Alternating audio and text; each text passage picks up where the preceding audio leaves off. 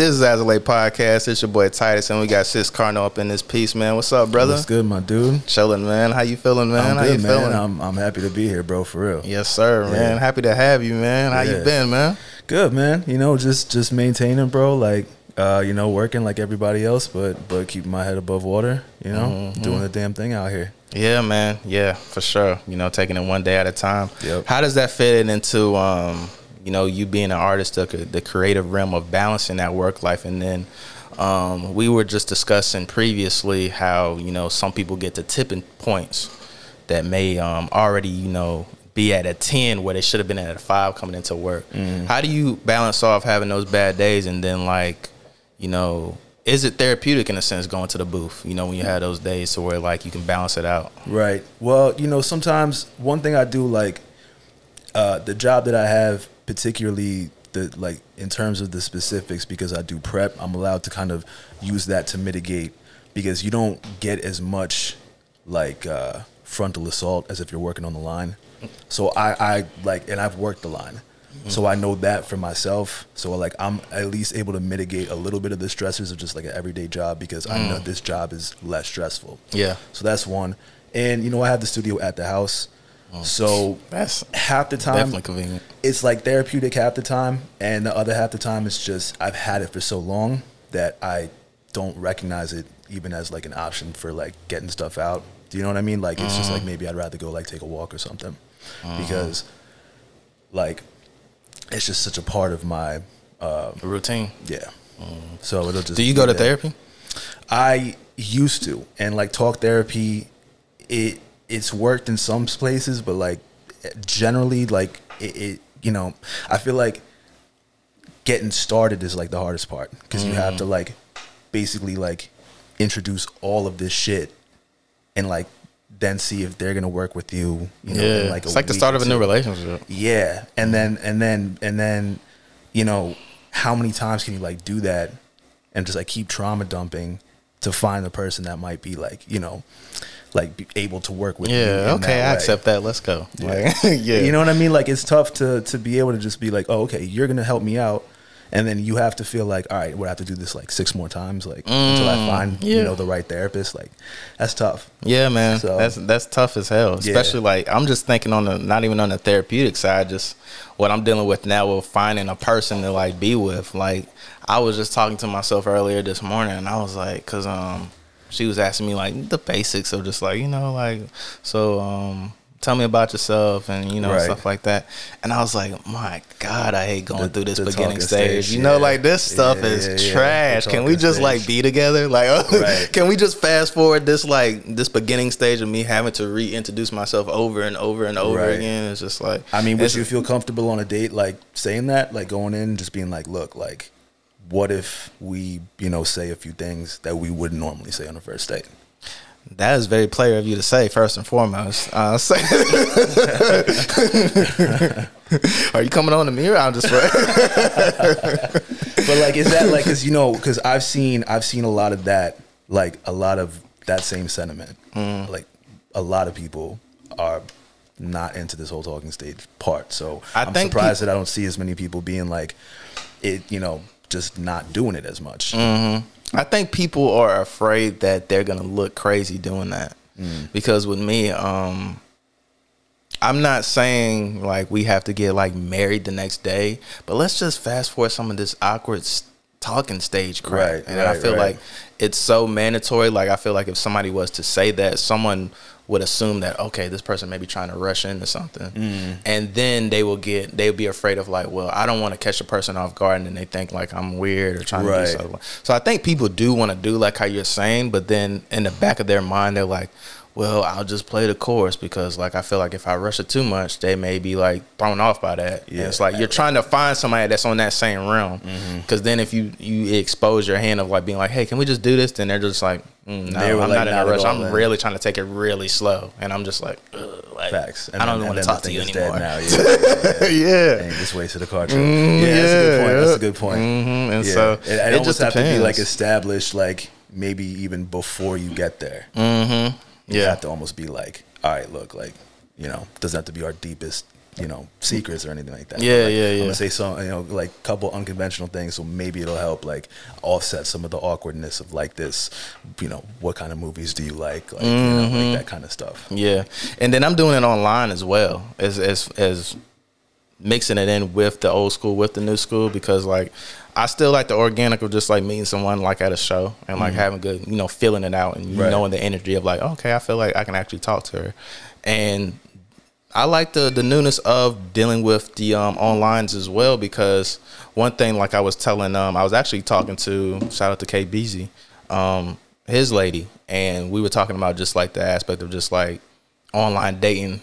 And she was telling me about Hitch. And I was like, one thing I do like about that, that is convenient, that I'll say is a pro, is that you know for the most part what you're getting into with that person. Okay. Meaning like, I know if this person got a job, I know if this person got kids, I know if this person smoke, I know this person don't smoke. Like it unless they just gonna be like, I'm gonna lie about everything. Yeah, like you know what you kinda getting into halfway with it. Now, of course when you meet the person, like it could be totally different, but I know the base of like, all right, if I'm someone that doesn't like smoking, because sometimes you'll meet someone at, you might meet someone like at a show, and then like you go on a date with them and they be like, I got 4 kids, and it's just like, ugh. Like, you know what I'm saying? Like if you someone that don't want kids, you like, right, man, like did I waste a car trip? Like you see what I'm saying? And so like I try to balance it out. Like I like the old school, but I like the new school as well. But in this situation, I feel like it's easier to do what you're saying, like, hey, because it's online. Hey, can we just get this BS out the way and like what's really about you? So then when I meet you,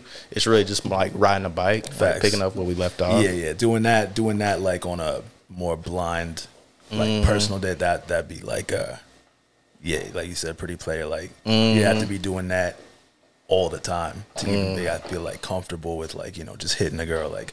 This is the first time we sitting down having. It's like, all right, I'm gonna tell you some crazy shit. You tell me some crazy shit. Let's just move this forward. You know what I mean? Like you'd have to be like wild confident with that. To you in a relationship? Yeah, married. Yeah, right. I was about to say, I feel like you married, ain't you? Yeah. Because I seen her at a couple shows. Yeah, like the shows that I think I got introduced to her at one of your shows at Snug. Yeah. This is probably like before COVID. Like, yeah, definitely before COVID. Yeah. Yeah, man. We were doing a show there, killing it as always. And that was my first time meeting you there. Yeah, I was like, man. Wow, like I was okay, like the beast has daggone, you know, a beauty. Like I appreciate that. Because like, you know, like I mean, when you're on the stage, you're a beast. And so like you definitely have this persona to when you get off stage. You're complete opposite of how you are on stage. Right? Yeah. But I love it. I mean, that's what it's all about. No, I definitely appreciate that. I feel like it's funny too, because sometimes I'll have coworkers come out, and that's like, I think the most jarring, because like, I'm not that I'm so different at work, but I'm just like, I am just more quiet in general. So from like, you know, seeing me at a show, monster over there. Yeah, so like seeing me at a show and like maybe just being a fan, you know, of whoever I'm going to see is like one thing I still might have. It's, you know, I'm obviously a little bit more, you know, I'm probably maybe having a couple drinks or something like that. Whereas like work, obviously I'm working. Doing your so time. To see like that type of shift, and those are the people that'll tell me like, you're like, it's like two different people. And that, I mean, I still take it as a really big compliment, because, you know, it means that I'm still putting a lot into the show, into the effort of like the separation of artists and, you know, making it more of an experience. So it's not like I'm watching my coworker do a performance. It's like I'm watching, you know, I'm watching 6 Cardinal. I'm watching the show. Yeah. So that is, I do appreciate like still hearing that. Yeah, for sure. Because like I had talked to you briefly, like before that show, we had discussions, because like we know a lot of the same mutual people. I feel like I met you through. I want to say probably it still was at Snub, but it might have been like at a night just chilling with like Matt and stuff like that. Yeah, probably. And just shooting the shit. I was like, man, this guy is good. I don't know what we were talking, probably music or something like that. But the conversation made an impact to where every time I seen you, I made sure to make a point of saying what's up to you. To where the first time when I seen you perform, for starters, like you had the persona before I seen you perform. You had like the aura of like, a rapping cat. Like you see, like you look like you did something. Okay. Like whether it was like a producer, whether it was like a behind the scenes dude, you just look like you were in. You had the swag of like an in crowd nigga. Okay. So, so you had that swag on deck already. And so I was like, all right, like I don't know what this dude do. And then when you ended up performing, I was like, okay, like homie perform. And then you actually perform. I was like, oh, okay, like yeah. He a monster out here, bro. Like you had like a whole like stage presence, like you were actually like rapping like without like the like background vocals yeah. and stuff like that, and yeah, like you were having like these crazy beats that you were daggone rapping over, and I was like, man, like not a lot of people like this. This is separating the boys from the men right here, because like you're doing something to where like. You know, people that want to really take it. And I don't have a problem with cats that's doing that where it's like they're performing with their lyrics, you know, in the background. And the song's in the background with them, with the vocals and stuff like that. Right. But I feel like it's a time and a place for that. Like if you're like yeah. the baby and you're performing at 150,000 people, then that makes sense. Sure. But if you're in more of like an intimate setting, I want to hear you really had them bars like that and stuff like you like. Farrar does that. You do that. Joe does that. Lot does that. Like the cats that's really lovers of that craft. Yeah. Like they can do both. Where it's like, yeah, I can rap over my stuff, but I'm gonna show you cut the beat off. Right. Like I can really like get down and busy on this. Yeah. And you had a couple moments of that where you were daggone like, yo, cut that shit back and like. Did your thing a cappella and did your thing with the beat. So I was like, oh, yeah, he ready. Like I do. Yeah, it's that's the goal, man. It's like is just having it so that you know it there is a clear separation. Like I want to display that. Like you know, you might know other people that do this, but they don't do it at this level. Yeah, you know, even if the shows aren't sold out or anything like that, come to one and you'll see the difference because. You know, yeah, I hate I missed that. I was working that one y'all did with you and Joe. I was like, these are two cats that both go do what I love. Because, you know, Joe would get acapella on that mic as well. That's why I mentioned Joe. That's my brother, man. That's like my little brother. Bro, shout out Joe. Shout out Suspense. Shout out Harrison. Like, the four of us, man, we don't have, like, a real, it's not like, you know, quote-unquote organized yet. But we've done a few things together, and we're planning on doing some more. And like all those dudes are completely and utterly talented in their own right. So it's really dope to be like working with like-minded, like truly like-minded in the sense that like, you know, we're all making this concerted effort to like represent ourselves at the shows in the city and like let people know that like, all right, when you know if you see one of us, you'll probably see, you know, the other two. Or, you know, we're gonna make it a thing so that like. You know, we even want to take this on the road because together, like, we all have this unique sound that put it together in, like, one show package. Like, it's really powerful. So, like, yo, shout out to those dudes because they're killing that shit. And they're making me, like, want to just, you know, they're making me hungrier for it. And I really appreciate that. Yeah, yeah. And he's one of those dudes. I had him early on the show when I was at a different location.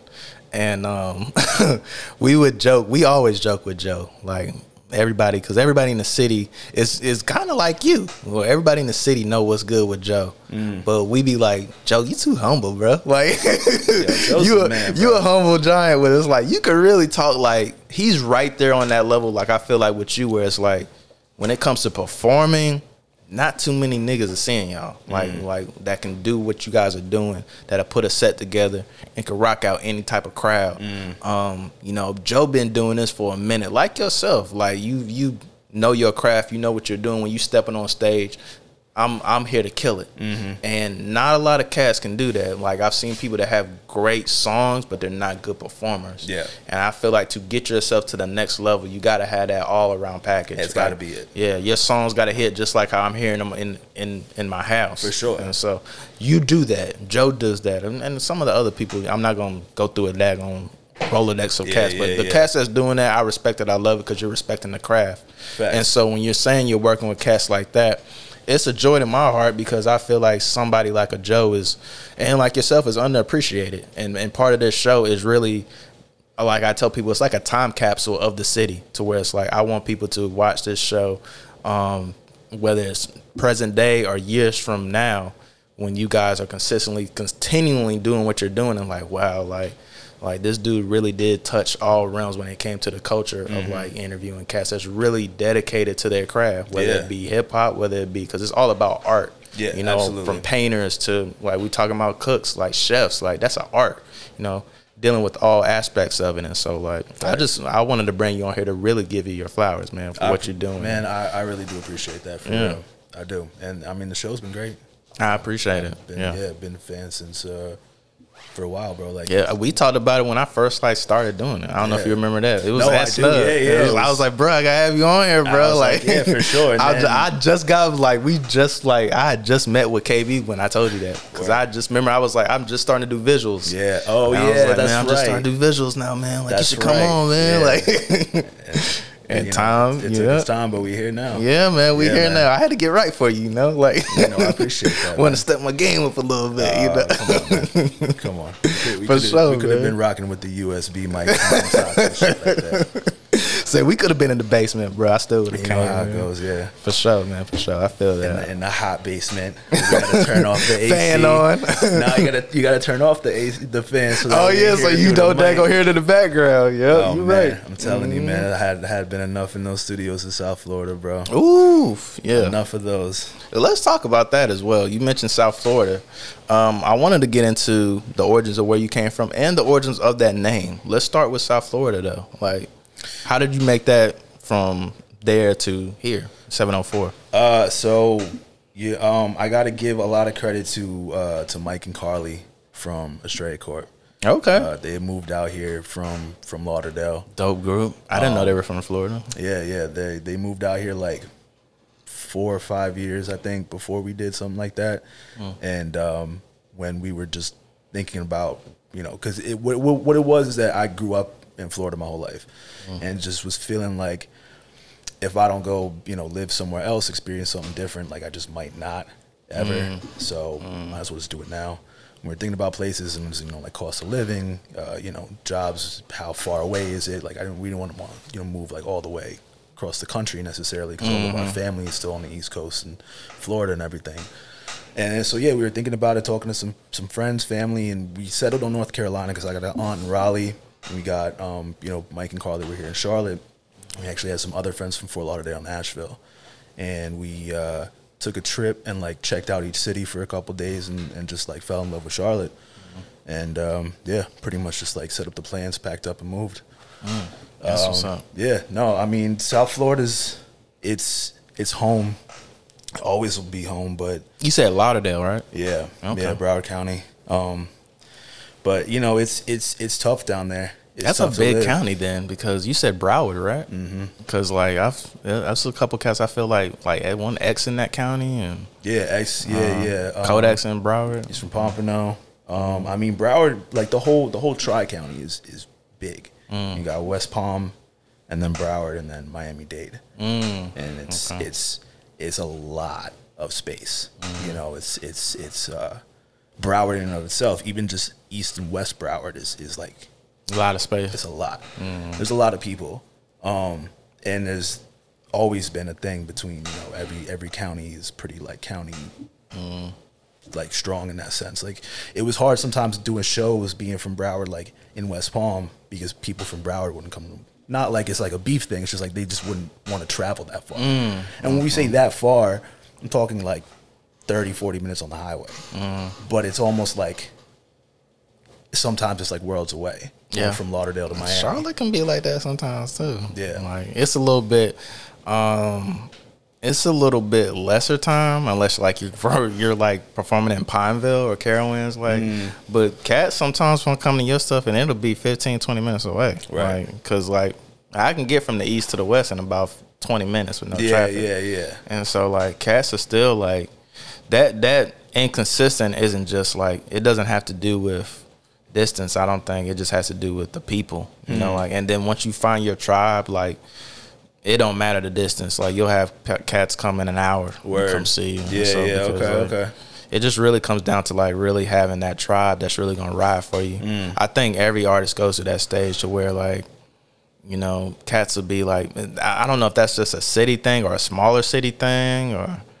Cause like the same thing that like you're saying dealing with like Florida, like it's the same thing here. Like we've got a lot better. Like Charlotte, like being someone that's born and raised here though, like the beginning stages was like that. It's still like dudes wouldn't come like from the east. Just would not come. Like they would not come to the east. They would not come to the north. And not come to the west. Like if you were a west side dude, you did west side stuff. Like heard. You have a lot of people now to where it's like those. Because people started to collab with each other. You know, with us, like, we had gangs here, but it was more sides here. It was just like in high school, it was just like, we didn't mess with west side dudes. West side dudes didn't mess with east side dudes, north side dudes. It was like that. It was more on sides and stuff like that. And so a lot of the collabs that could have happened never happened up until later on in, like, probably, like, the past, like, 10 years with new generations, like, our age, which is like, bro, why are we still doing this? Right.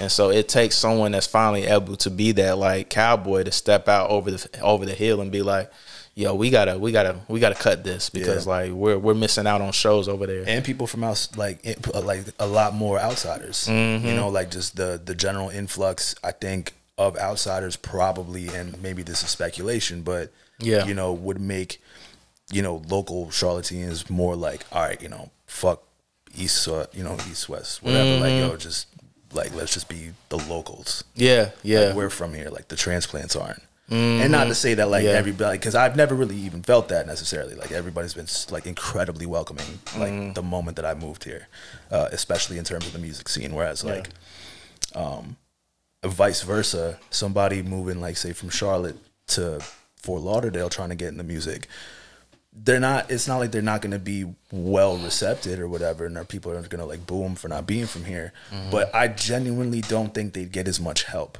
as I've gotten when I was here. Like, I moved here and people, when I started connecting with people, they were already offering me, you know, the types of opportunities like, hey, you know, I have a show coming up, like, would you like to be on the bill? Or like, you know, we want to do a song together. So I'm like, I feel like an outsider moving to Florida would just, it just would not be as easy because people, it's more like cliquish in a sense, because like y'all got some bombshells down there, like heavy when it comes to like, you know, Poya, like that South Florida scene, like the past like decade, it definitely like it's tough to like, because the sound is like, it's expanded since, you know, the Trick Daddy, you know, days even like of what sounds may or may not come out of South Florida. But even in that realm, it's still pretty restrictive. And so, like, there's a select... And also, I mean, money is just like, yo, if you don't have the money... Money maker go. There, yo, nobody's talking to you. Like, even to try to set... You know, to work with venues and certain things, like, you know, here, there's a lot more places that are willing... to take little chances on little shows that maybe not do so good, but like in Florida, like that doesn't really happen. That bag need to be there, like first and foremost. I'm not even going to talk to you about it. You know, not allowed. Like, you know, I've always wanted to have like a venue that would like just allow, and maybe that doesn't exist anymore. Maybe like it just can't exist in today's day and age anymore. But like a CBGB's in New York, how it was poised to just be like this venue that. Every show was good, so it didn't matter if you didn't know anybody on the bill. You knew CBGB's, and you respected the reputation as a venue, so you went to the show. Yeah, and so again, like I feel like Snug has that potential. Snug has the potential. Snug is good, especially with Zach. Good too. Yeah, I mean it's true. It's not like a complete like anomaly. Yeah, to have it's still getting there though. Like I see what you mean, but it's just like and Snug.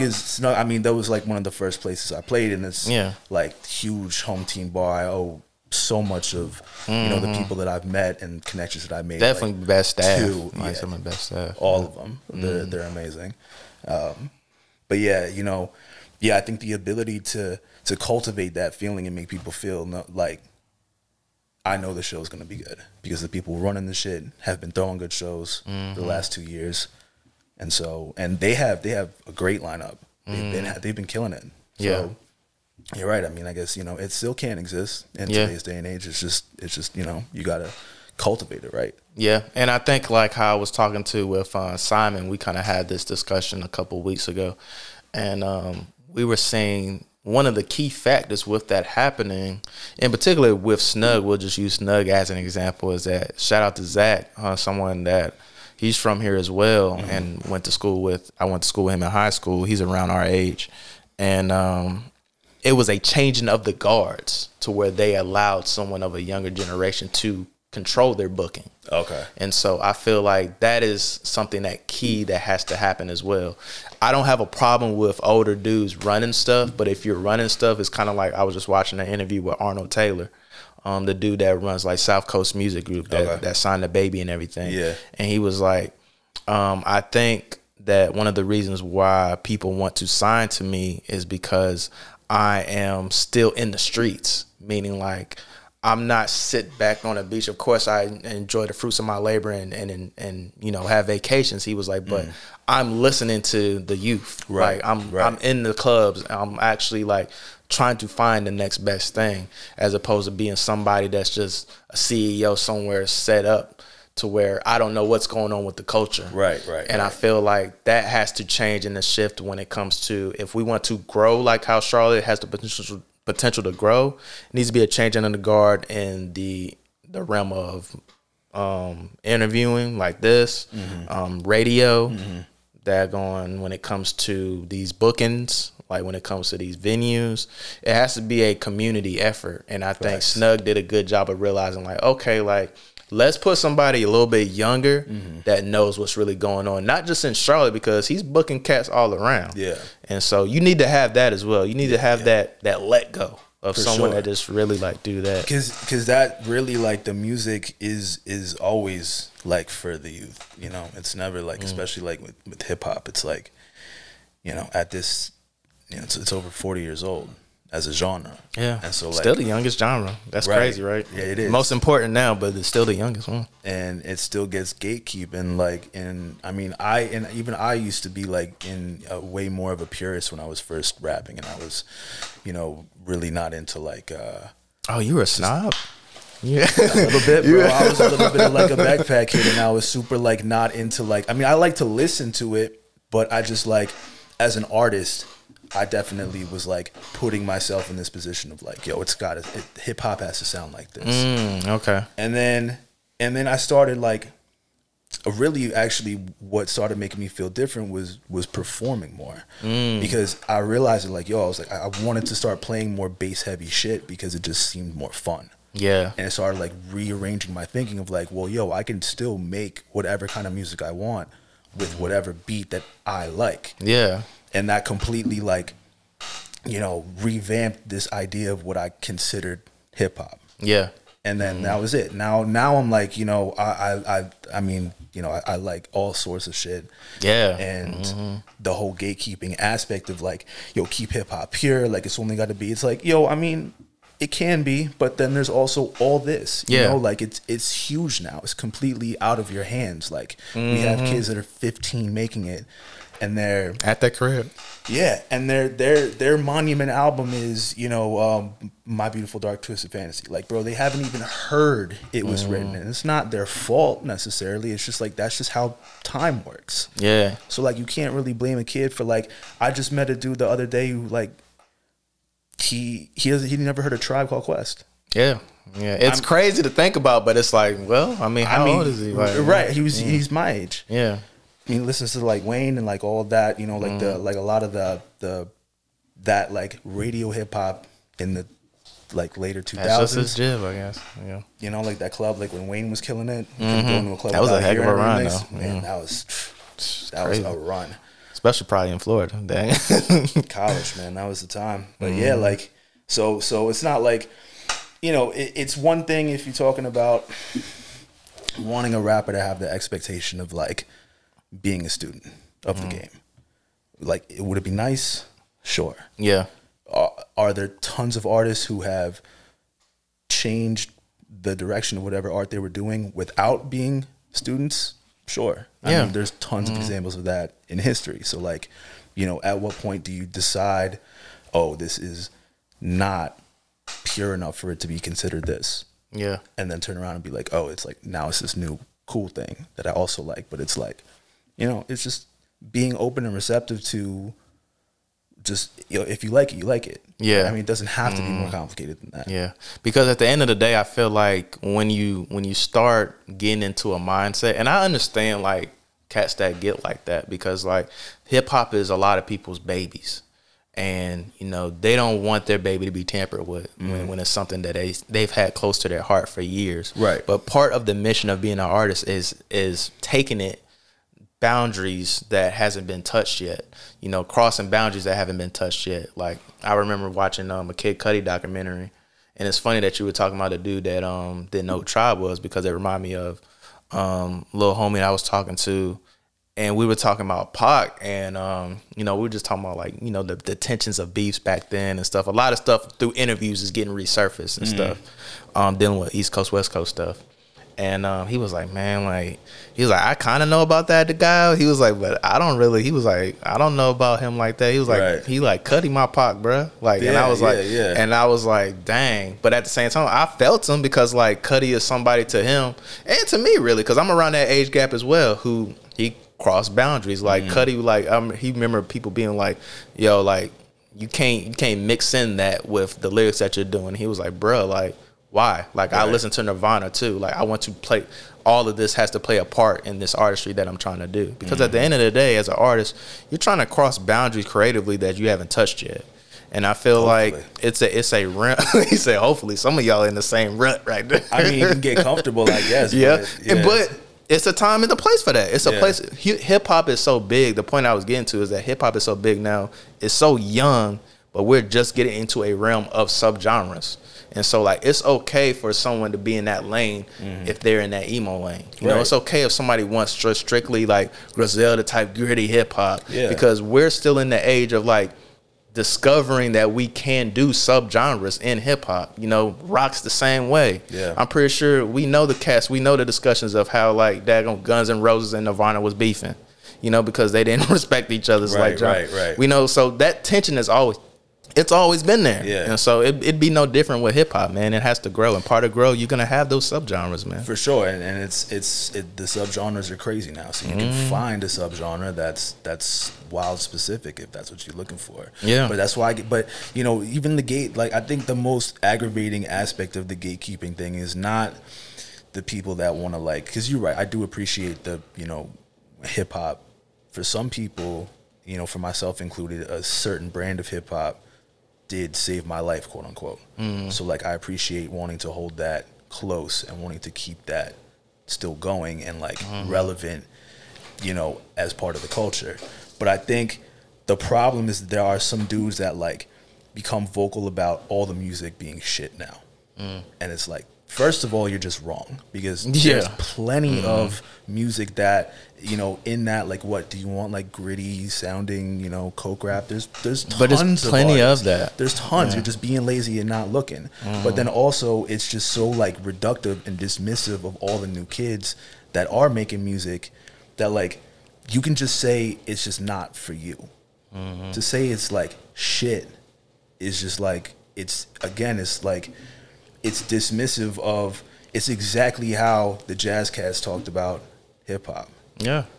Like, it's the same thing. It's like, you can, you know, at this point, like, yo, in 2022, like, it like, you know, I feel like it's just easier to just be like, it's not my wave. And then, and then there's so much out there that you can find exactly what you're looking for. But there's like, there's dudes that just are like, nah, all the new music is garbage. Yeah. All of it, bro. Like, really, bro. If you're taking like 2 minutes to like go on SoundCloud, bro, because you'll probably find some crazy artist that has 200 followers that you'll love. Yeah. But and it wasn't no garbage in the 80s, bro. Like it's plenty. It's some niggas that was in the 80s that were garbage, bro. Like, I like, yo, let's call a spade a spade. K Busy knows I'm telling the truth over there. Bro, I've had some discussions like the same way. It was like, dog, some of that shit was garbage. Like garbage, bro. Like, yo, I mean, if it wasn't for Rakim, like dudes would still be rapping, like, you know, just almost solely as like a party, like supplementer. That's like what rap was before people like Rakim and Big Daddy Kane, like because that was the goal of like the DJ was the forefront. Exactly. And so really the MC's job was to entertain the crowd with the DJ. Mm-hmm. And so you had the everybody say, yeah, hip hop, and that's what the wave was. Yeah. That transition didn't happen, like you said, like the Rakim, the Big Daddy Kanes, right, where they really started putting words together. It was like, oh, what's this? What's this flow pattern? Right. Like, okay, that's what inspired Nas, and you know, and everything else. And you know, like who else that it was a part of Big Daddy Kane era that was dope as hell that a lot of people got. Dang, he right on the tip of my tongue.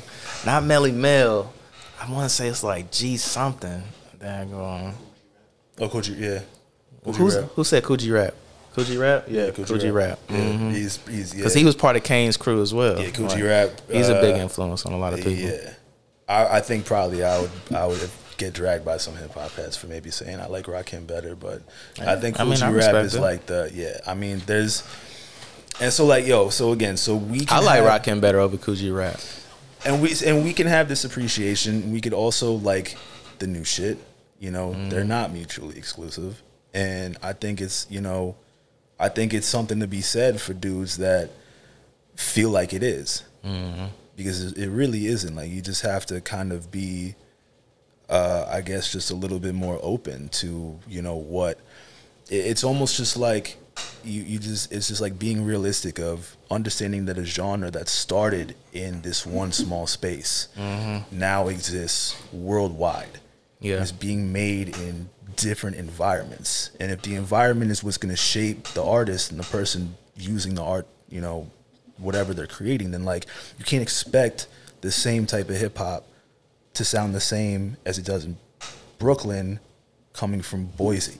Yeah, it just won't. So it's kind of just like almost being like pragmatic with this understanding of like, this is a worldwide genre now, and it's not supposed to sound like the same thing anymore. Yeah, and you would think they would know that. Right? That's kind of what I mean. It's like, it's growing up. Yeah. It's not, it's your baby, but it's not the world's baby. Exactly. Yeah, but you said it better.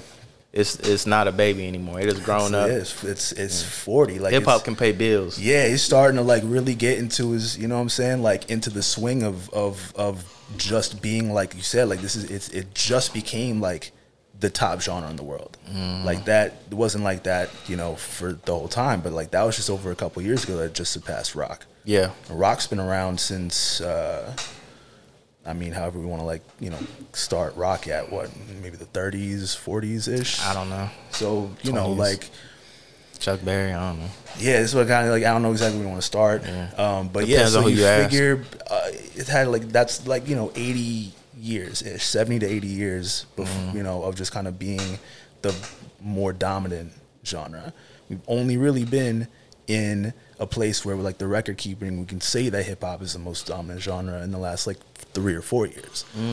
So like, what's this shit gonna sound like in 20 years? I think it's been a little bit more dominant than that, I think it has like in general, but in terms of statistics, where like they're using, oh, you bringing the numbers up on me, yeah, like metrics, where they're like, all right, like based on numbers and sales and this type of whatever, like we can actually say that like definitively hip hop is now surpassed. Okay, stat test. I'm going eye test. They don't run this thing for about 20 years. Facts. Yeah, but we stats, all know you right. That. Stats like it's only just done it. Yeah, you're right. And so that like that in and of itself is crazy, obviously, because of where it started. Yeah. But then again, I mean, it's the same with, all American music is the same. It all started in this little pocket, Yeah. And just it takes over the world. Mm-hmm. What are some doing that? Your influences? You mentioned like Rakim. Like, what are some of your? Because you are from, we're talking about someone.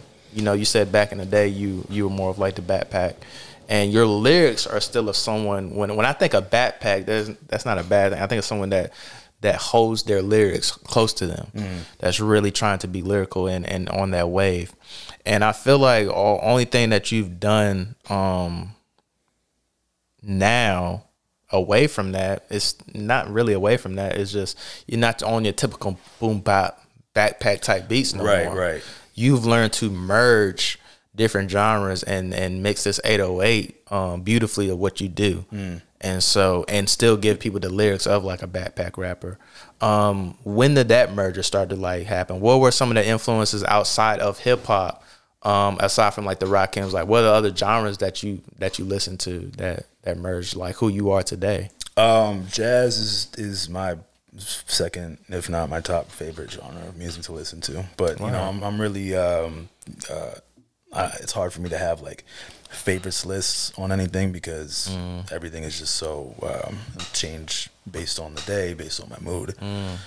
So I would say jazz a lot. You know, I used to play guitar when I was like 13, 14. So I would listen to, you know, some rock here and there. And certain rock bands like kind of opened my eyes to different song structures. And, you know, hip hop is pretty, at least not now, but, you know, for most of it growing up is like pretty regimented and just set in terms of the structure of how songs would roll. And I've always kind of been like, even though like how you have to like, you know, I've always felt like, okay, like, I don't know if there's really like rules of hip hop, quote unquote, but if there are, I would imagine one of them is like, all right, the words at least got to rhyme.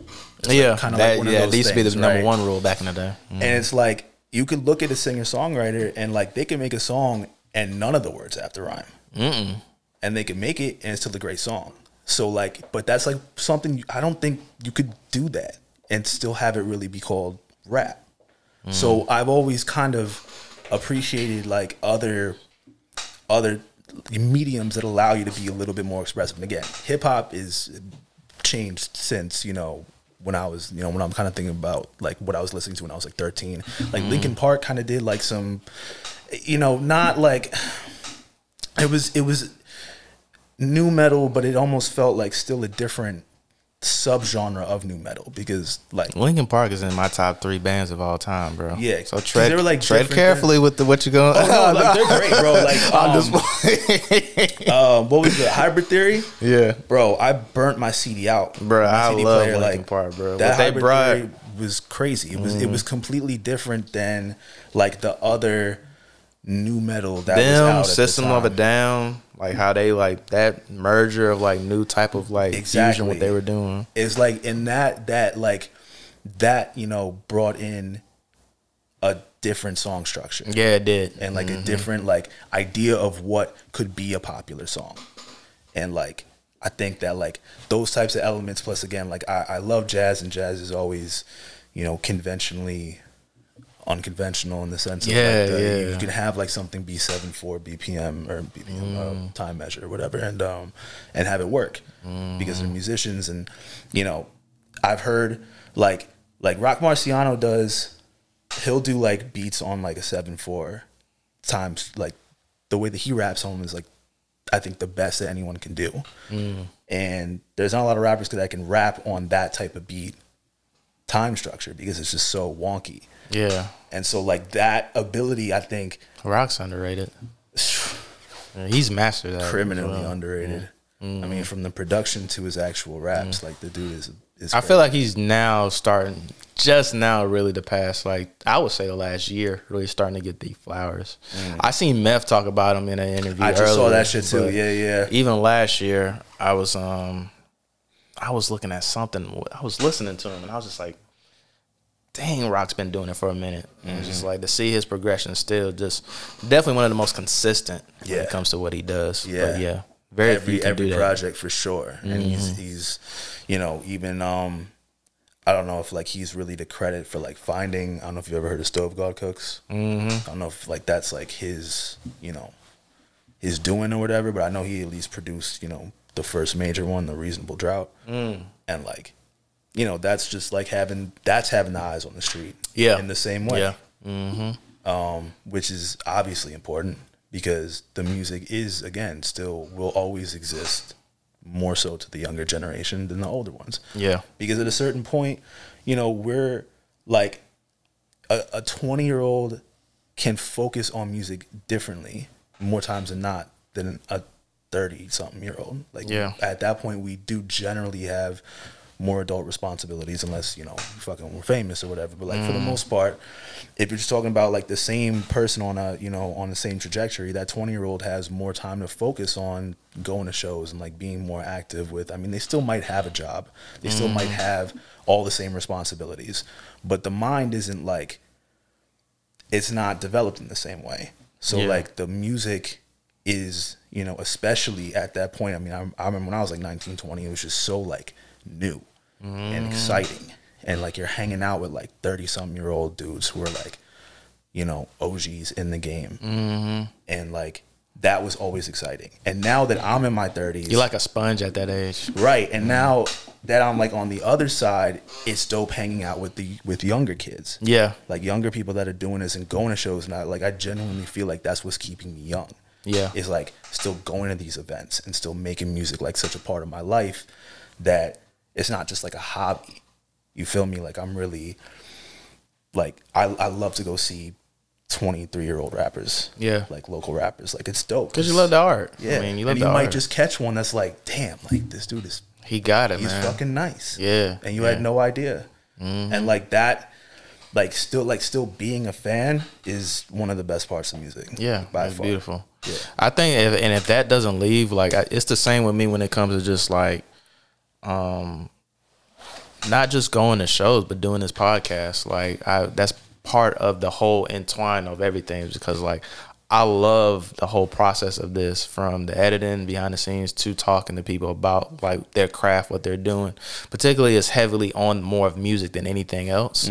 And part of that is because, like, I still enjoy going to the shows. I still enjoy, like you said, I don't have as much time as I did when I was in my 20s, but I still take time away from just a day of just, like, discovering new music, or, like, going to a show, like, with nothing but, no, I don't know nobody on that list, but it's just like, yo, I might discover a new cat that I might can bring on the podcast, and, you know, we chalk up a daggone. I got a lot of young cats now to where it's just like, I met them at shows, and like I put them on the podcast, and like that bond is there now because of that. And so it's like, it's the same thing, man. It's just like when you're a fan of something, like they see that appreciation, and I feel like that's what keeps you young. There's a reason why Snoop Dogg is Snoop Dogg. Facts. It's because like he comes back and you know he hangs with the youth as well. Yeah, and you know like he put cats that we look up to now, like a Wiz and stuff like that, under his wing to where that helped him stay relevant. Yeah. And so, you know, giving back that, like the ability to give back the validation is, you know, is gratifying in and of itself. And, you know, I still do get a little weirded out when people say like I inspire them, but I do get it every now and then. And it's nice enough to know that I can be in a position where I can validate somebody and their music just by liking it, just by going to the show, just by saying that was a dope song. You know, having that type of responsibility, or you know, I don't want to call it power because it's not power, but having that ability to reciprocate that is, I mean, that's everything. Because that's what we all wanted when we started too. Yeah. It's the same shit as somebody that seemed like they knew what the fuck they were doing, saying, this is dope, what you're doing is dope. So to be in that position is great. And I want to continue to be able to keep meeting new people and being like, hey man, this is really dope. And know that it could mean a lot to somebody, you know, which is, again, what I would try to think of when I was in that position. Sometimes hearing that from certain people really did mean like everything. Yeah, it did. It did. I agree. Yeah, I agree completely. Where did you get the name 6 from? 6 Cardinal. Okay, yeah. So 6 Cardinal. So I was really high. I was like 14. So I always thought you were a Cardinals fan, like St. Louis Cardinals. Nah, that's just how I tell people, like in terms of spelling. So the 4 cardinal directions, north, south, east, west. And then I was like, if the 5th was down and the 6th was looking up. So 6 cardinal. Okay. And I simplified it from 6 with a TH 6 to 6 cardinal, just because it felt, it's, you know, had rolled off the tongue better. Oh, okay. So, all right. That is nothing what I thought it was. Yeah. Well, and, you know, my birthday is June 6th, too. Oh, okay. Well, but it's not. It's that still don't got nothing to do with wildly unrelated. Mm. Yeah. It just fit like that, I guess, you know. Divine intervention. Something like that, bro. Yeah. I don't know what it was, but, yeah, it's lucky enough that it's just like, I think I'm just happy that it's unique enough of a name that nobody else has it. Yeah. Because I've had homies, you know, in the scene that have had to change their name 2 or 3 times because they just picked something too generic. Yeah. You know? And just like, damn, like that sucks. You know what I mean? Like having to work under this name for like 2 years and then find out somebody else has your name and they're doing way better. Yeah, yeah. Like, all right, I guess I got to change. And now it's like a whole rebrand. I tried to do that with this. Like when I created it a couple years back, I was like, let me make sure nobody has this, man. Like, because I don't want to. I know me, and I know the potential of how I wanted it to build, and I wanted it to build as a brand. And it is building as a brand, but part of that is knowing that, you know, somebody else doesn't have that name. Or, you know, I don't want it to be 5 years down the line and like there's a Azalea in the West Coast that's bigger than mine. I'm right, like, oh, right, man, right. Like that's what I'm saying. Yeah. Like that shit. I mean, again, like it's almost like, I mean, I don't know, you know, exactly how the artist reacted, but you know, does it, you know, would it feel like it invalidates all the music prior? Like how would you, you know, how would you approach it? Like would you almost kind of phase it out of your discography? Like just not even consider it your music anymore? Or like would you, I don't know, you know, be. It's like a low-key existential crisis if you really had to, like, stop and just be like, oh, shit, like, this dude's got millions of views, like, with my same name. I know a couple of my boys where they just switched. They took the old stuff off and just completely just rebranded themselves and everything. Right. I mean, you might have to at that point. You really might. They were at a stage. Now, I haven't seen someone that did it. At a stage where they had so much consistent content and then they would have to do it. Now that would be messed up. A lot of the cats that I'm talking about, they're like, hey, like maybe like one project out, like 2 projects out. I did have a homie that had his name for a few years, like at least 4 or 5, working well with that name. And then we found a dude on the West Coast with the same name, same spelling. Different vibe, but still hip hop, and that was it. You had to, you know, had to cut it off. Yeah, I was gonna rap as well. Well, I did rap for a little minute, and somebody has Titus. Like it's a dude in New Jersey who he started out rapping. Like I keep tabs of him. Yeah, it's like I mean, is he from Titusville? Nah, nah, but that's where my aunts live. Oh yeah, yeah, Titusville, New Jersey. That's what's up. Yeah, yeah. Nah, I don't think he's from. I think he's from like East Orange or something. I did my research on the cat, but like, he was dope. Like he's dope, but he's totally switched over on some like Machine Gun Kelly type stuff. Like he's doing the new, like rock. Yeah, he's doing that now. Yeah, I've noticed like there was this dude, man, that. There's this cat I found maybe like 4 or 5 years ago, this white cat, Oliver Francis. That sounds familiar. When he came out, he was doing like, it was like pretty melodic, you know, but he was also doing all of his own production. And, like this kid was dope. I thought he was super dope.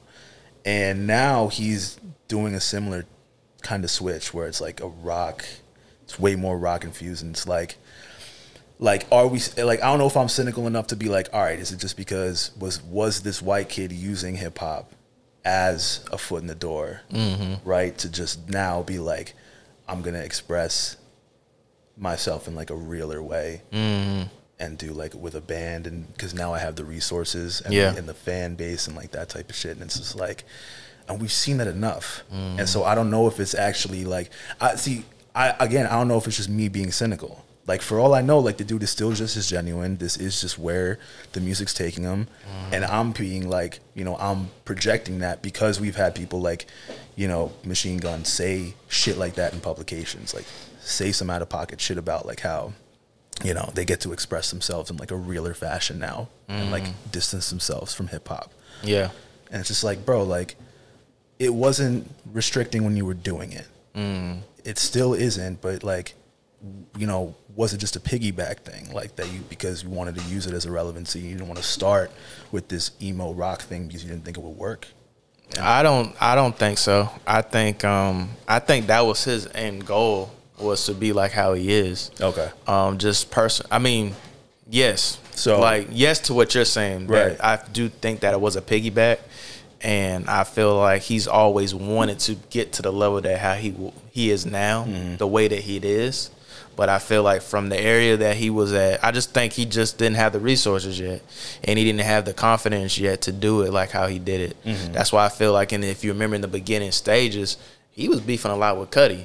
Yeah. Like, because like for whatever reason, like he was on Cudi's head because of like people was just like respecting Cudi more, being from like, I think it was envy in the beginning stages because Cudi just didn't care. Like Cudi was just like, I'm gonna beat to my own drum, I'm gonna give people all of this type of stuff with the hip hop infusion because that's how I am as an artist. Right. And I think it was a little bit of envy towards it because the beginning stages, Cudi was the more relevant artist compared to Machine Gun Kelly. And I still think that to this day, when it comes to impact, that it's a lot more many Cuddies out here than it is, you know, many Machine Gun Kellys. Yeah. But I feel like that always was the goal. It's just that Cudi did it first. And so I think with that, he was like, man, this guy's getting respected, crossing boundaries and genres.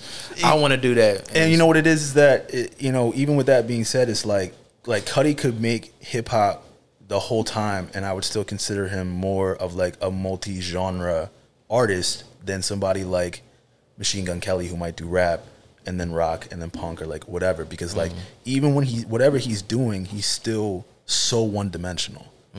Like this new phase of him is generic cookie cutter shit. Like it's not even good punk music. Yeah, it'd be different, and it'd be different if like just unlike Cudi did, which in the beginning stages he gave you the melodic tones of like you knew a merger would not be surprising, right? Because he gave you all of this in the beginning, and so did it well, as right? Opposed like to he like, was infusing all these elements that, like, again, like Machine Gun Kelly, like when he was a rapper, he was just a rapper. Like he wasn't doing anything crazy. He was rapping on, you know, he was just a white boy. Yeah, that was like rapping with like a certain, you know, and his videos had a certain look, and he had certain people, you know, in his videos, and like that was it. He wasn't like really like infusing anything to like make his rap more one-dimensional than that. And now that he's doing rock, it's the same thing. Like he's not doing anything crazy with it. He's like, it feels so company pushed, just like planted. It like, again, like the music's not even interesting. Yeah, it's like, you know, I'm not gonna fault anybody realistically for like switching the genre over. Not at all, no, of course. But it's like, yo, if you're gonna do it, you know, if especially in his position where he was like having problems with Cudi because he might have wanted to be that person first, he still is not doing it. He's not like infusing shit. He's not like, you know, mixing a pot. Like, bro, it's just like, you know, reheated shit over and over again. Yeah. It's just the same. Like, he's the same rapper as he is in rock. He's the same rock. You know what I'm saying? Like, it's the same one, like, one-dimensional aspect of an artist, whereas like a record company is like, be this. We saw these fucking cutouts of what rock stars are supposed to look and sound like. Yeah, you know, I think he just got tired of not being a superstar. And I think he been in the game for over 15 years, going on about like his whole process of like getting on, getting signed to Diddy, all that. And I think he just got tired of being overlooked. I think he feel like he reached a pinnacle hip-hop wise that he will not get to any other levels, like, because at the end of the day, he at the time that he switched over, he wasn't better than G-Eazy. He wasn't to me, just to me personally, he wasn't the best white dude out. Like he wasn't better than G-Eazy. He wasn't. Jack Harlow had been coming. Mac Miller is a god, you know. So it's like he wasn't touching that anyway. And so I guess he was like to a point where it's like, I got to do something else. That's like true. if I want to, I still want to be a superstar, and this lane is an open slot for it. Like this cookie cutter, like what you're talking about. Yeah, I got the looks, I got the resources now. I got Travis Barker backing me, who can teach me, like who came from a band that knows about that pop style of rock. He had the antidote, and so like I think he took advantage of his resources, and it worked. And so that's gospel right there for sure, because without, again, yeah, without. It's hard to fail when you have Travis Barker, arguably one of the best drummers of all time, backing you. And so it's that's what I'm saying. You really don't have to do much at that point. You don't have to do much at that point. To have now, he's got like, yeah, that just that minimal amount of stardom, which is, yeah, I'm sure what he's been wanting to do the whole time. Oh, yeah, he's been fiending for that. Yeah, he got what he wanted. And like you said, there absolutely was a ceiling for him in hip hop, and he hit it. Somebody told him, or he realized and switched up. Yeah, I think it was a combination of both. I think he hit it, he knew it, and somebody did tell him. I think the industry told him. I think the label told him, and was like, look, because he had been tampering with different like instruments for like I'll give him that. He has been tampering with different instruments. So I feel like him trying to put it in here and there. They're like, well, you know, you can play the guitar a little bit. Like we've seen you on the piano a little bit.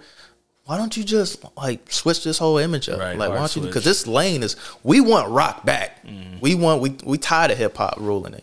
We want rock back because that's what they want. They want rock to be back main. Facts. Like how it was. You can help us with that. Yeah. And so we'll make you whatever you want. We'll give you the resource. Who you want on the phone? You want Travis on the phone? Who you want? Because we can make this thing work. This you got it. Feel like you're real and established in this thing. Yeah, for sure. Yeah, I think it was his time, man. That's what it was. He came in at the right time when the industry wanted a shift. They're trying to, because a lot of people consider rock a dying art. Like when it comes to mainstream, we know it's still out here killing stuff when it comes to these shows and stuff. But mainstream, pop-wise, popular, rock has took a backseat to hip-hop. And corporate doesn't like that. Yeah. You know, they don't like a bunch of, because now they talk trash about Dame Dash, but now you got about 20 Dame Dashes out here. Facts. You know what I'm saying? Like you got P, you got Arnold Taylor, you got King Carter, you got TDE, you got a lot of Dame Dashes out here now. That's to where they like, man, we got to get rid of some of these hip-hop cats, man. Right. They getting too much money out here, man. It's starting to get a lot lighter, man. We got to bring the white folks back, man. Bro, for real, that's just what I think. I think they just they trying to change it back up, man. I think you're 1,000% right. Mainstream-wise, anyway. Because you know that they didn't see it getting this far. No, they thought it'd be a fad. Of course. I mean, people were dumb enough to think the internet was a fad. So, like, they obviously undersold hip hop. Yeah. By a long shot. Now they're like scrambling because they're realizing again like it just overpassed rock in the last like couple years, and they're like, yo, what do we even like now what do we do? And like you said, popular rock is a complete standstill. You know, when's the last like popular rock band that we've, you know, really like the Killers was like what? They up there with me too. 10, 15 years ago though, when they came out. Chemical Romance, like, you know, those same time, like, about 10 years. Yeah, like we haven't had a band like that in the same way that's been popular in a while. So I'm sure it's probably more of maybe that is what they're looking for now, and they're realizing that like it's not about the bands, it's about taking people who have reached that ceiling in one particular space and just reshifting the focus, utilizing whatever fan base they have and just pooling the money into a different space by like turning Machine Gun Kelly from a rapper into a rock star. Yeah. So it's like you almost like you don't even have to do like, because you could just get like, if he's still Machine Gun Kelly, it's not like he's Machine Gun Kelly's running or, you know, headlining a band or fronting a band. You know, you could just get supporting, you know, musicians. Yeah, just get the best musicians out there. Yeah, and they don't have to have like they're not collaborating. They're not coming together to like, you know, make music together. Like they're following Machine Gun Kelly's lead. So like it wouldn't matter who you throw, whatever drummer, whatever. It's not like actually having a band and 5 different people with 5 creative energies like working on something together. Yeah. So it's way easier. Yeah. Just be like, yo, just get in the studio, learn the notes, play them, and you'll go on tour with Machine Gun Kelly. Yeah. He's still Machine Gun Kelly. He's still fronting, but it's not a band. Yeah. He just now has the power of a band. Yeah. Yeah, it's dangerous. It's dangerous. Yeah.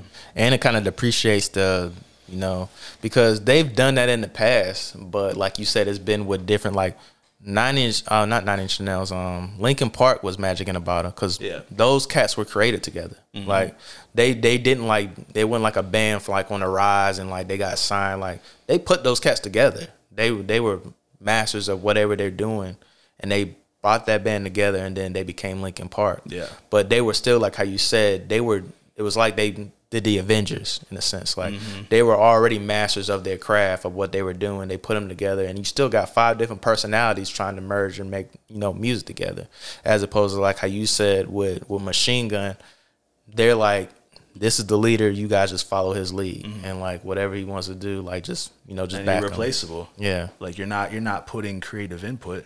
So like you are replaceable enough to just get another session drummer if needed. Yeah.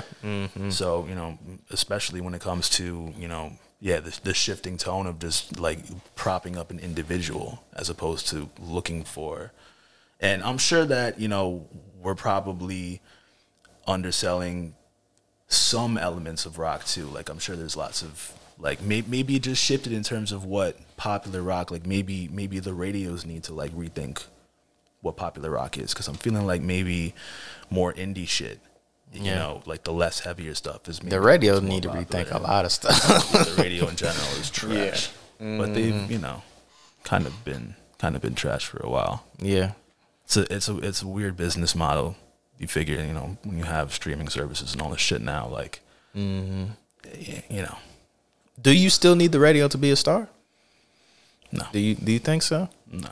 Because that seems to be the, like, Ebro was talking about that, and he was saying how you can still get on without the radio. He said, but to be a superstar, you still need the radio. Superstar, like selling out arenas, probably. You think so? I still don't think so. I think you still would. It's probably like, okay, I would say if in terms of the list of accomplishments to get to that superstardom, it's probably the least priority, because if you're on the radio would be the least priority. You've probably completed the five above it, but it's still like important. I think just a little bit, because it's reinforcing this. It's reinforcing yourself as a household name, because now you're on the radio, you're getting heard by people that are like, they just listen to the radio because they're like on their commute. Yeah. Those type of people are now, they know Bad Bunny. You know what I'm saying? Like, that's when you officially reach the superstardom level. But again, you've already accomplished like shit way before, you know, in a much grander scale before getting to that point. But like, it is now an important piece of it, because you have random suburban moms that don't listen to shit like that still knowing the name. Be like, oh, okay, I've heard of them, when their daughters talk about them at, you know, at the dinner table or something. So I would say superstardom, yeah, for the radio, but you could still be a star without it if you just don't want to, you know, sell out Madison. What are you defining as a superstar opposed to a star? Like superstar, what is international, like, as opposed to a star was what, like nationally based on? Yeah, I mean, I think you can be a star here, and you can sell out mid-range venues, you know, places like the Fillmore. You can do, you know, if you toured on venues like that, you can, you know, plus having, you know, a solid utilization of your social media. So superstar, we're talking like Spectrum. Yeah, like, no, I'm talking like arenas, arena tours. Okay, yeah, I see what you're saying. Like, like, you know, potentially like large corporate sponsorship. You know, Live Nation. Well, Live Nation does Fillmore, so I see what you mean though. That's, you know, like that I would say is like the just that shift, and that difference between like, SNL type. You know, and even then, like, even SNL, like okay, so I would say SNL is more superstardom than say Jimmy Kimmel, because Jimmy Kimmel, I agree, he's played people that I wouldn't consider superstars, but he's had them on because he's, you know, giving them, and there's some other, you know, helps with who his music director is now though, Amir from Roots. When you have someone that's the ear of it now, not taking nothing away from Jimmy, because I feel like Jimmy does it better than any other late night when it comes to allowing the hip hop to have that space. Yeah, he does a lot of that, and he's a fan of it. And it helps that he hired Amir, who's the drummer of the Roots, as the director of it, to where like you have somebody that has that ear to be like, all right, well, we can bring this dude on. Like they brought Cordae on before he was like superstar like that, because their ears is to the streets. But yeah, I agree, superstar, like SNL's only getting musical acts that Lauren Michael's only messing with superstars like, on his show. So yeah, you're right. Like that's a clear, like, defining line too, I think, is like if you're playing SNL, I think you can safely consider yourself superstar. Yeah, because they generally don't put on anyone less than that. Nah, really, they don't got the time to. Right, exactly. They look at it like we're SNL, like and then who would it look, you know, having, you know, a mid-level artist next to an A-list actor? Yeah, yeah. So, that'd be crazy though. Right? That would be wild though. Like that's how it should be though. That's how it should be. That would be nuts, bro. Because that's how it is in real life. That's how those parties are. Yeah. Oh, like those stars that they don't consider superstars are still out here mingling with these Brad Pitts. They just see him at parties. Yeah, they just see him at parties. Yeah. Like, they know who they are. Mm-hmm. Like, they listen probably to the music. Yeah. They probably are rooting for an SNL to put somebody on there like that. But, yeah. Old man philosophy. Yeah. So. And you know Lauren's fishy about that shit since Cypress Hill. Ah, yeah. Mm-hmm. One of the greatest hip-hop stories, for sure. Mm-hmm. Yeah, he's very iffy on that. Yeah, I mean, I want to blame him, but shout out to Cypress Hill and shout out to Muggs for keeping it a fucking buck. Where you rank them when it comes to groups? I mean, I rank them high, like as their impact, and in terms of my huge impact. I mean, it's you know, when you think about certain songs, the ability to make a song like jump around, that like is so universal. I mean, this song will be around forever, and not only around in like, it's around in the most diverse, because you know I DJ'd and stuff like that, so I've DJ'd you know, bar mitzvahs, quinceañeras, like those types of events, and like there are certain staple songs like here in America, like for weddings, and like jump around, like there's Hey Ya. Like there are songs that like whoop that is honestly possibly, but there are like 50 to 100 that's just my staple song. That's just what you want on repeat for your wedding. I see you, dog. You just hired me, bro. I'll throw a fucking 10-hour loop of that shit, bro. We just get down. Let's get it. But yeah, like yo, the ability to make a song that transcends that aspect of like yo, like you can just like it will be played at every single wedding, like it's crazy. You know, I never really like, you know, I listened to like their albums and stuff like when I was younger. You know, I haven't been growing up or whatever, like kept listening to them in the same way, except for Muggs. Muggs is incredibly insane with the production he's been doing in the last like his run in the last 5 years has been stellar. Everything he's been doing with Soul Assassins has been crazy. But yeah, I mean, it's cool, like, you know, see, like, Be Real in them. Like, I know they're still touring. I know he's doing, like, all his cannabis shit, keeping that business going good, which is always great to see, you know, more people, you know, not. Yeah, got his shows. I feel like he had, like, a hot box in one. Yeah, yeah, he was doing that for a while, too. Be Real. Yeah, just chilling in the whip.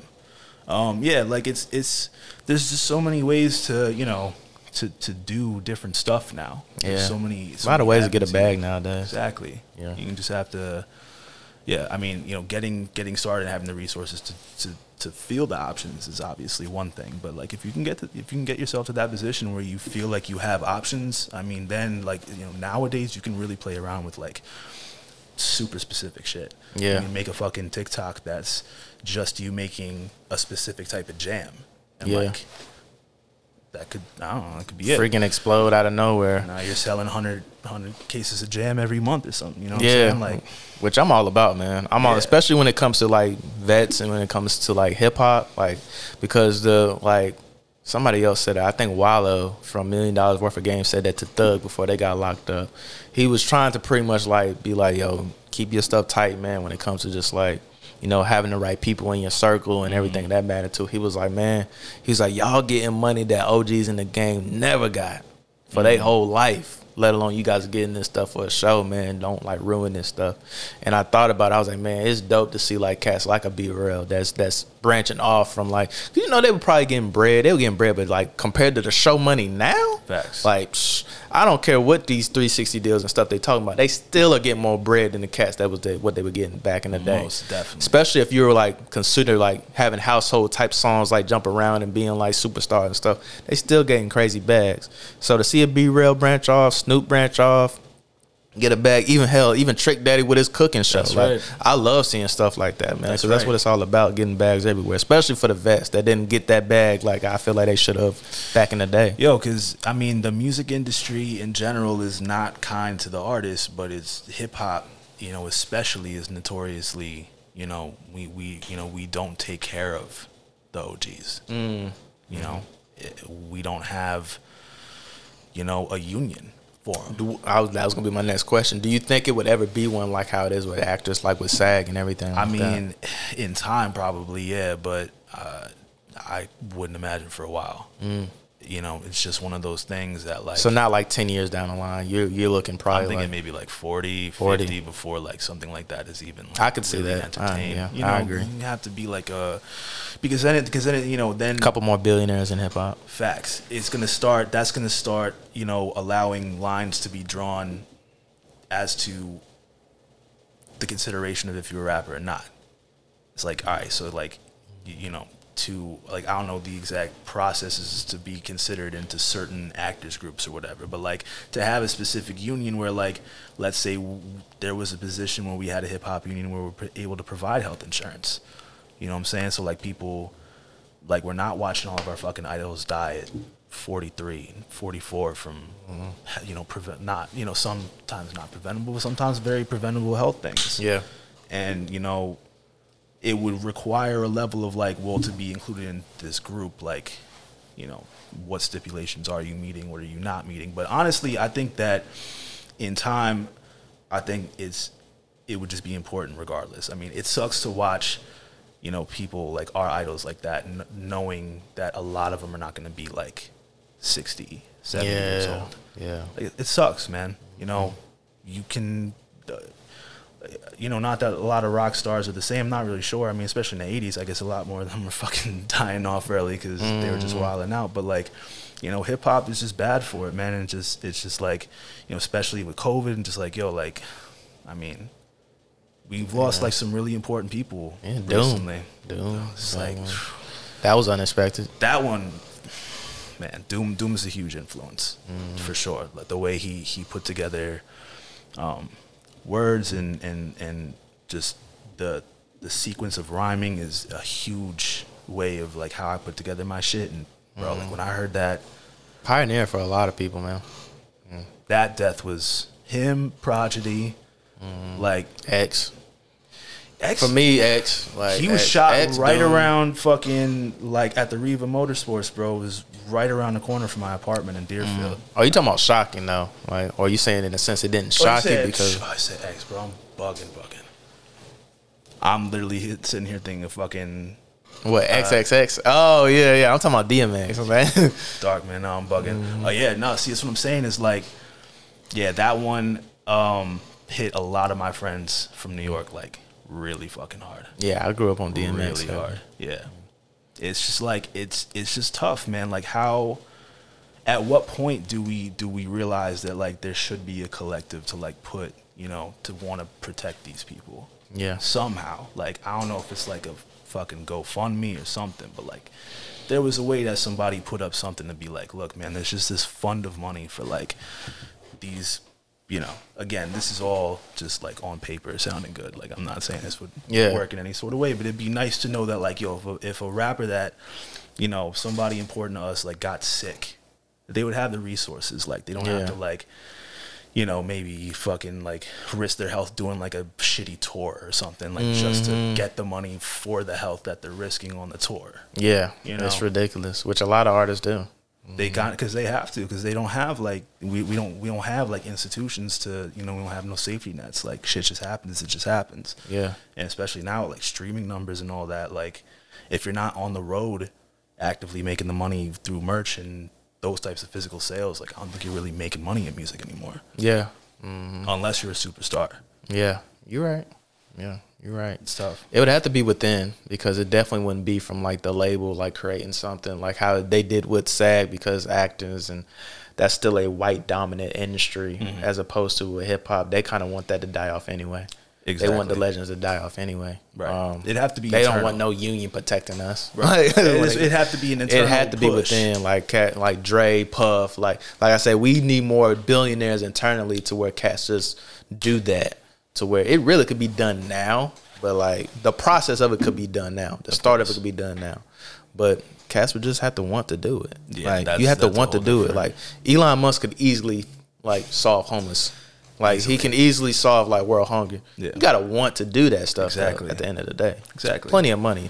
Oh yeah, gotta want to do it. We literally have money and resources for everybody right now. We just it's just a matter of you know. Do I want to do that? Relying on the altruism of somebody who has made all their money in a country that every single day told them that you're an individual and to pull yourself up by your bootstraps and to not help your neighbor out.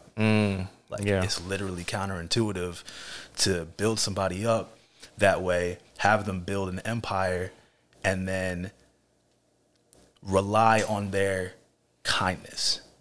It's like, bro, no. Like at this point, just nah, like you made your money in this society, you have to pay it back. That's just how it works. You get to, you won capitalism. You got $43 billion. Take one of those billions and clean up this fucking place. For, yeah. You know what I'm saying? Sure. It's just like, yo, but we're just like we're hoping that they'll do it. Which is bug the fuck out.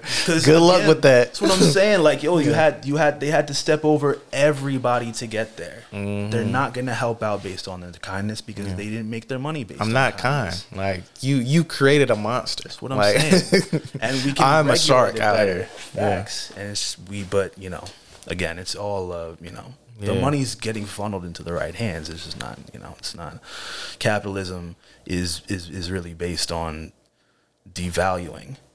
Something has to have less value for the other thing to be able to be sold. Yeah. So having the value of a billionaire, you know, and devalue, you know, having him just like step in and fix shit, even though it could be done, devalues the entire mission that America's been telling us, which is you have to do it yourself. Yeah.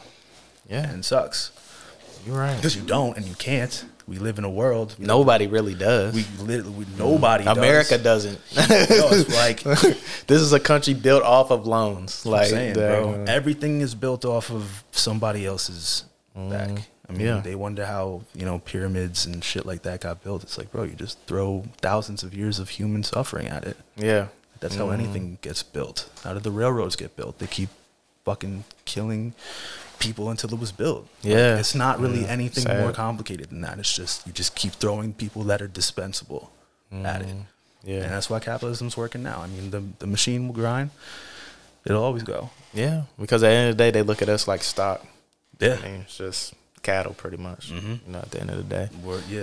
One gets sick, put another one in the line. Yeah.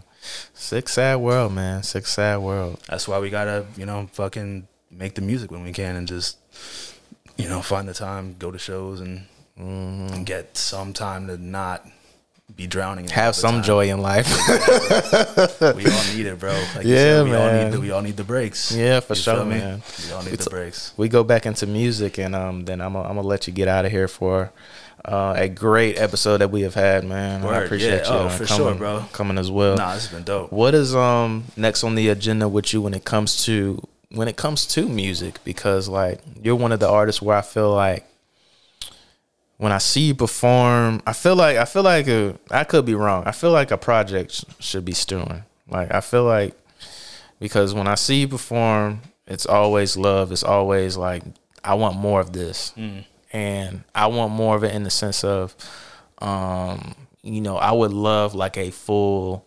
Cause I feel like the last one was like 2020, maybe. Like the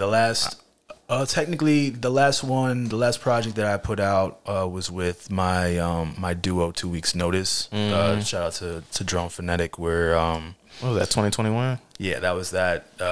It was like a C-Lab 2021 based project. So we released that one. But yeah, I generally, because again I had the studio in the house. That's a good collab. That's a good. No, he's stupid nice with the lyrics, bro. Super happy to have been making music with him.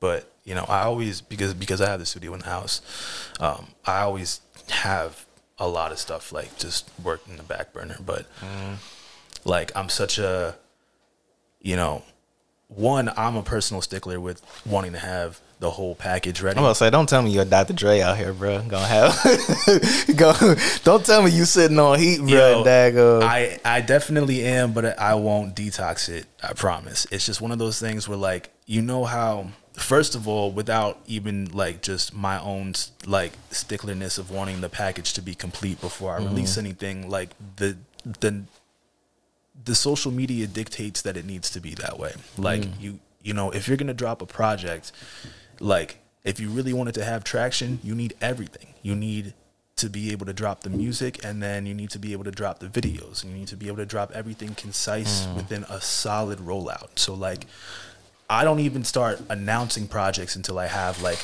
you know, X, Y, and Z already in place, lined up, like, in my folder. You know what I mean? Like, I want to start announcing the titles, and like, it's just like a little pet peeve of mine when dudes, like, announce dates, and then, oh, we got problems, I got to push it back, and it's just like, oh, yeah. Bro, like, you knew that there was problems. Because I've worked in this process long enough to know that, like, you had to know that your album wasn't 100% ready.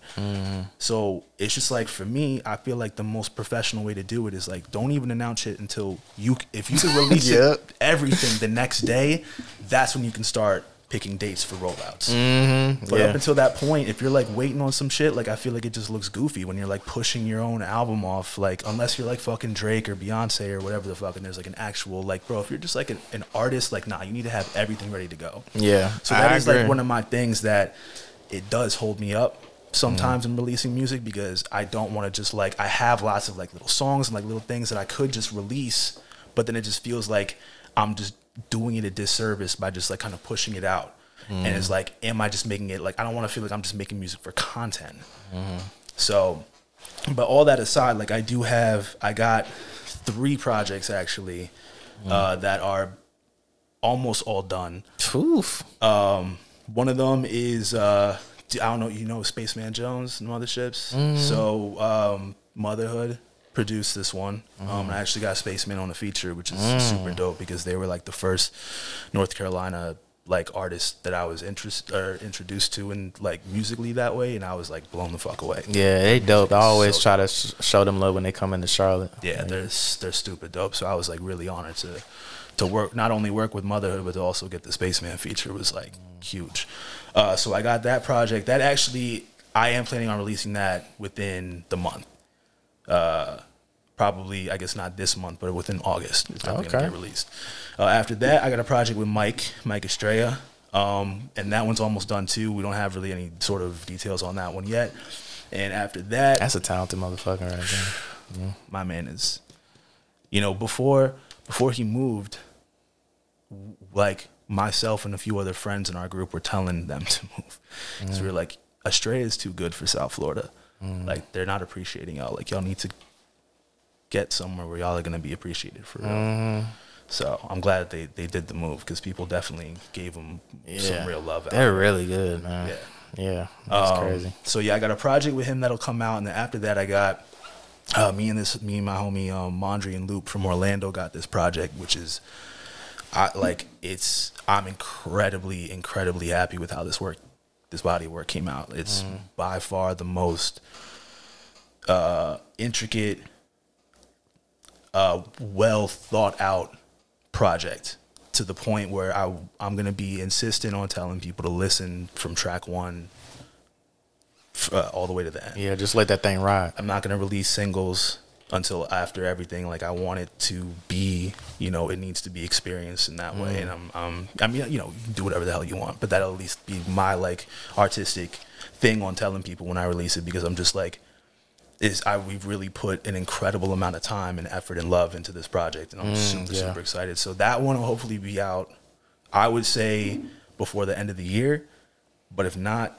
like right at the top of the year, hopefully, so that we could just keep that shit rolling, because once that one's out, like, I'm gonna promote the shit out of it for a while. Yeah, I heard Tyler the Creator talking about that. You know, artists releasing a project and not promoting it for long enough. And yeah, I definitely have done that. So I know I need to be like more consistent with just remembering that, like, yo, every new person who hasn't heard it is a new person. Yeah. So even if the project's old to me, and all projects, all of my music's old to me because I work on it. I do all my own recording, mixing, and mastering. So every single song I put out is boring as Talk your talk, man. Talk your talk. I do everything out here, dog. Yeah, artists, if you need that real mastering sound, just holler at me. I mean, I do mastering. Like I can definitely help some artists. So you out here mixing, mastering, producing? And not so much the production. Okay. Not so much. Only because when I was doing the production, I'd have like. So you dabbling in production, yeah. But more you do more. When I was making like my own beats for my own songs, I would just have like 100 half finished songs. I was like never able to finish anything. So when I started working with other producers, it was just easy for me to like focus on the rap, have the producers just focus on the beats. Yeah, you know what I'm saying. And just throw the ideas in, possibly. Yeah, because that's what I feel like my struggle has been, where it's like I got a bunch of, like you said, like 50 to 100 stuff where it's just good ideas, where I was just like, man, I'm just going to start sending this stuff to people to finish and like collab with like ideas of like sampling certain things that I feel would be dope to be sampled. Hell yeah. I feel like that's what collab is all about. Oh, for sure, like, bro. Throwing an idea at somebody like, man, what do you think you can do with that?